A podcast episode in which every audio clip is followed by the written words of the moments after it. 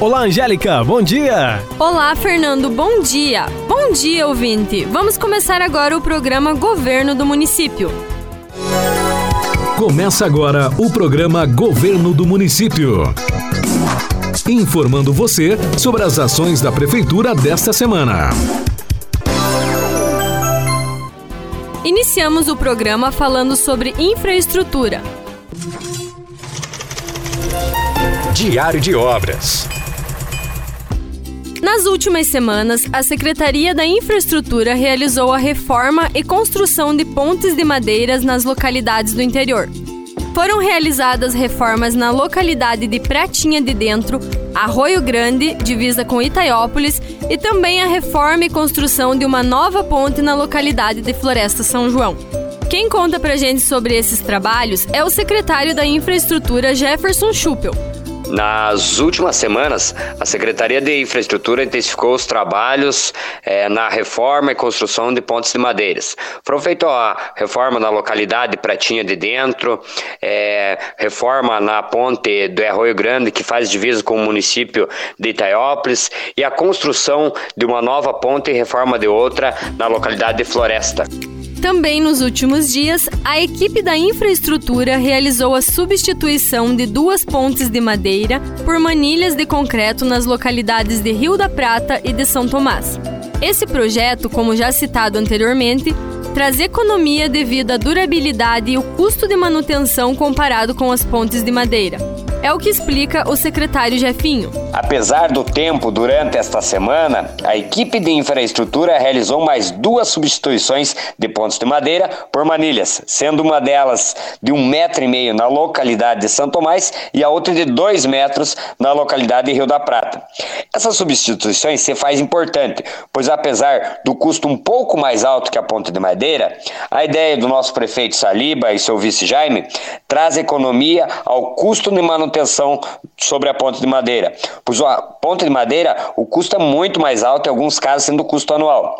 Sendo assim, trazendo economia aos cofres do município. Quero aqui agradecer a todos os profissionais envolvidos que estão arregaçando as mangas, fazendo acontecer mais esse projeto e pensando lá na frente. Assim, reduzindo mais de 90% o custo de manutenção das nossas pontes.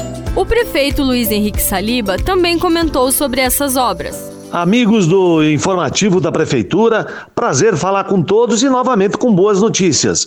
Graças ao trabalho da Secretaria de Infraestrutura, do secretário Jefferson, é, também estamos avançando aí nas reformas das pontes das localidades do interior. Muitas delas sendo substituídas também por pontes de concreto, melhor dizendo, por tubos de concreto, não é?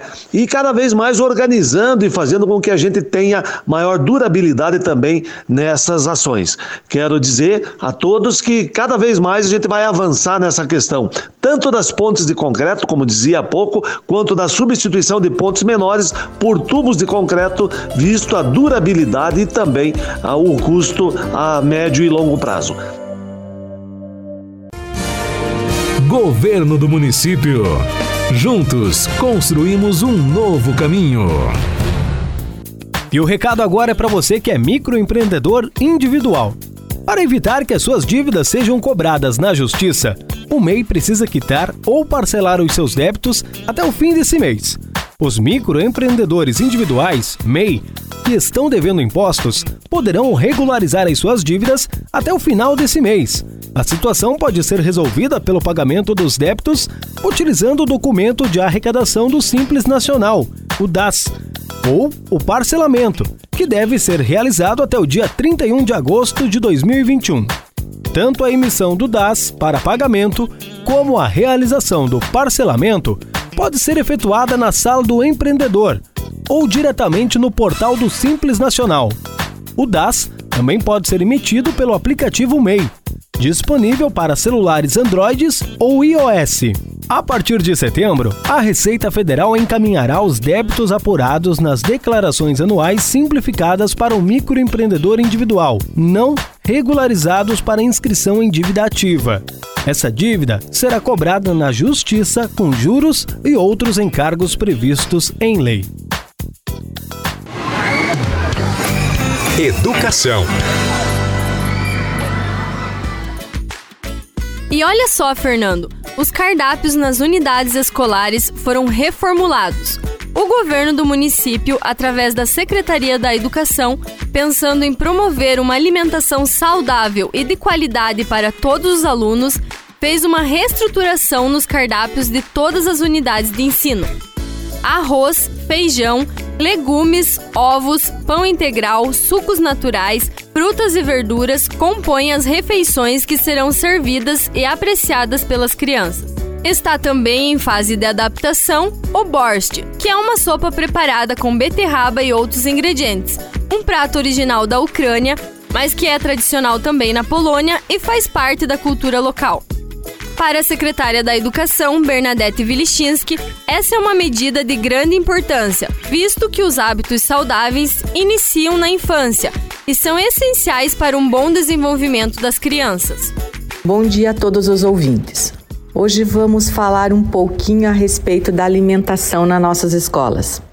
Como é de conhecimento de todos, deve ser saudável e ela é fundamental para o desenvolvimento, o crescimento e a aprendizagem, e também no rendimento escolar e promove a formação de hábitos. As nossas escolas já forneciam refeições baseadas nas recomendações nutricionais e da saúde.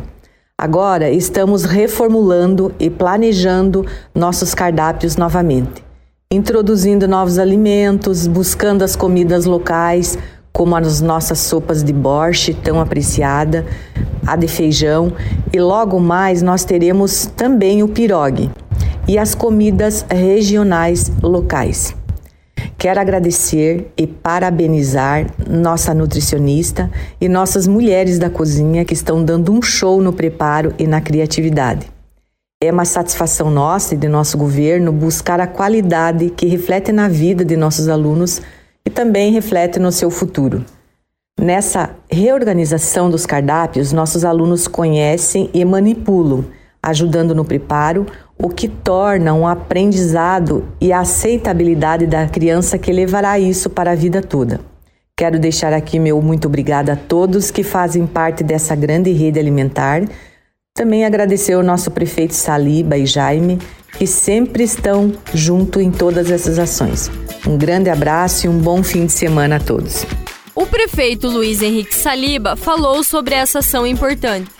Grande notícia também que vem da nossa Secretaria Municipal da Educação. Quero parabenizar a secretaria, o esquema das nossas nutricionistas também, que vem melhorar ainda mais ah, fazendo essa reestruturação do nosso cardápio da alimentação escolar.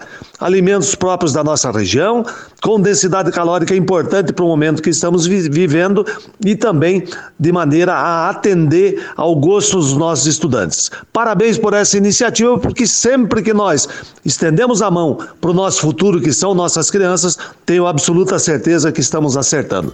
Abraço para todos vocês também, muito obrigado. Os cardápios são desenvolvidos com base no Plano Nacional da Alimentação Escolar, PNAE, adaptados e supervisionados pela nutricionista da Secretaria da Educação, Luzia de Fátima Bialeski. Agricultura. E agora o secretário adjunto da Agricultura, Mário Correia, vai trazer informações sobre a secretaria. É, bom dia, ouvintes do programa.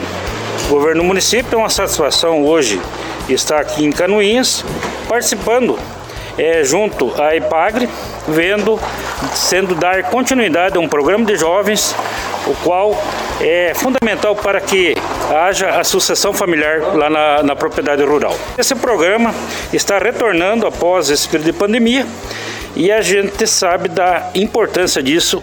Eu estou aqui diante da Márcia, que vem lá da gerência estadual, da IPAGRE, a qual é uma das coordenadoras do programa de jovens, e ela vai se apresentar para nós aqui e dizer dessa, dessa vinda dela aqui na, na região do Planalto Norte então, meu nome é Márcia Gomes, eu sou coordenadora estadual do programa Capital Humano e Social, onde dentro deste programa tem um eixo de trabalho chamado Gênero e Geração, a qual a ação Jovens Rurais Edomar está dentro. A gente tem uma satisfação muito grande depois de mais de um ano de pandemia de estar tá podendo retornar então essa as atividades presenciais né? Seguindo com a, todos os protocolos de segurança e garantindo a segurança e minimizando o risco da, dos jovens, das famílias e dos técnicos que também participam. Mas a EPAGRE tem, né, como uma ação prioritária dentro da EPAGRE hoje, trabalho com juventude rural e pesqueira. Né? A gente chama ação Jovens Rurais e do Mar porque ele vai além de uma capacitação, né?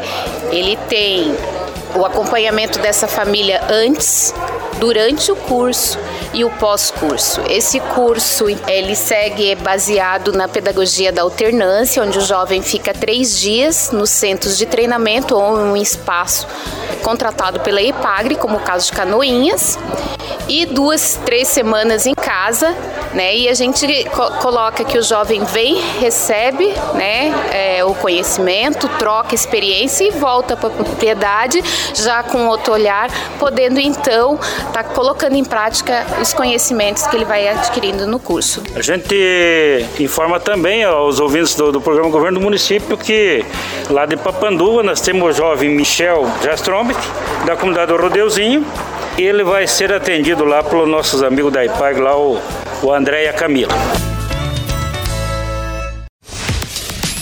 Você está ouvindo o informativo da Prefeitura. E atenção você que possui débito com o município escrito em dívida ativa até o ano de 2020. Foi aprovada nesta semana a Lei número 088 de 11 de agosto de 2021 que institui o Programa de Recuperação Fiscal Refis 2021. Pessoas físicas ou jurídicas podem aderir ao programa. Basta apenas comparecer no setor de tributação da Prefeitura Municipal com seus documentos pessoais, comprovante de residência atualizado e aproveitar os descontos de juros e multas que podem chegar até 100%. Confira os descontos e prazos para adesão ao programa. Para quem aderir ao Refis, até o dia 10 de setembro e pagar as guias até 10 de setembro, os descontos em juros e multas serão de 100% para pagamento à vista, 70% parcelado em até 6 vezes e de 40% para quem optar em pagar de 7 a 12 parcelas. Faça sua adesão e fique em dia com o município de Papanduva. Saúde. E agora a gente vai atualizar as vacinas. E quem conta pra gente é o Thiago Grem. Olá, Thiago, bom dia. Olá, bom dia, Fernando. Bom dia, Angélica. Bom dia para você que está ouvindo o programa Governo do Município. Durante essa semana, as seguintes faixas etárias receberam a vacina contra a Covid-19. Na segunda-feira, foram as pessoas com 30 e 31 anos. E na quarta-feira, foi a vez dos jovens de 28 e 29 anos de idade. E no dia de hoje, está acontecendo a vacinação para as pessoas acima de 27 anos, também a aplicação da segunda dose para quem tomou a primeira até o dia 5 de junho, na unidade de saúde Félix Davi, ao lado da Igreja Matriz, até às 15 horas. Quando for se vacinar, não esqueça da sua caderneta. Se você já tomou a primeira dose, não se esqueça de conferir na caderneta de vacinação o dia agendado para a segunda dose. Não deixe de comparecer para garantir a imunização. Vamos agora ao vacinômetro da Covid-19 atualizado. Até o momento, já foram aplicadas mais de 13 mil doses da vacina contra a Covid-19 no município. O total é de 13.646. 9 mil primeiras doses, 3.896 segundas doses e 750 doses únicas. Com as informações da vacina, Thiago Grem. Obrigada, Thiago. A gente fica por aqui. Voltamos na semana que vem com muito mais notícias e informações. Obrigada pela sua companhia. Um feliz e abençoado final de semana e até mais. Até mais, Fernando. Até mais, Angélica. Bom final de semana para você. A você que está ouvindo a rádio também um ótimo final de semana. Até mais e uma boa tarde. Programa Governo do Município todos os sábados às 11h40 da manhã. Sintonize ou acompanhe nas redes sociais da Prefeitura de Papanduva.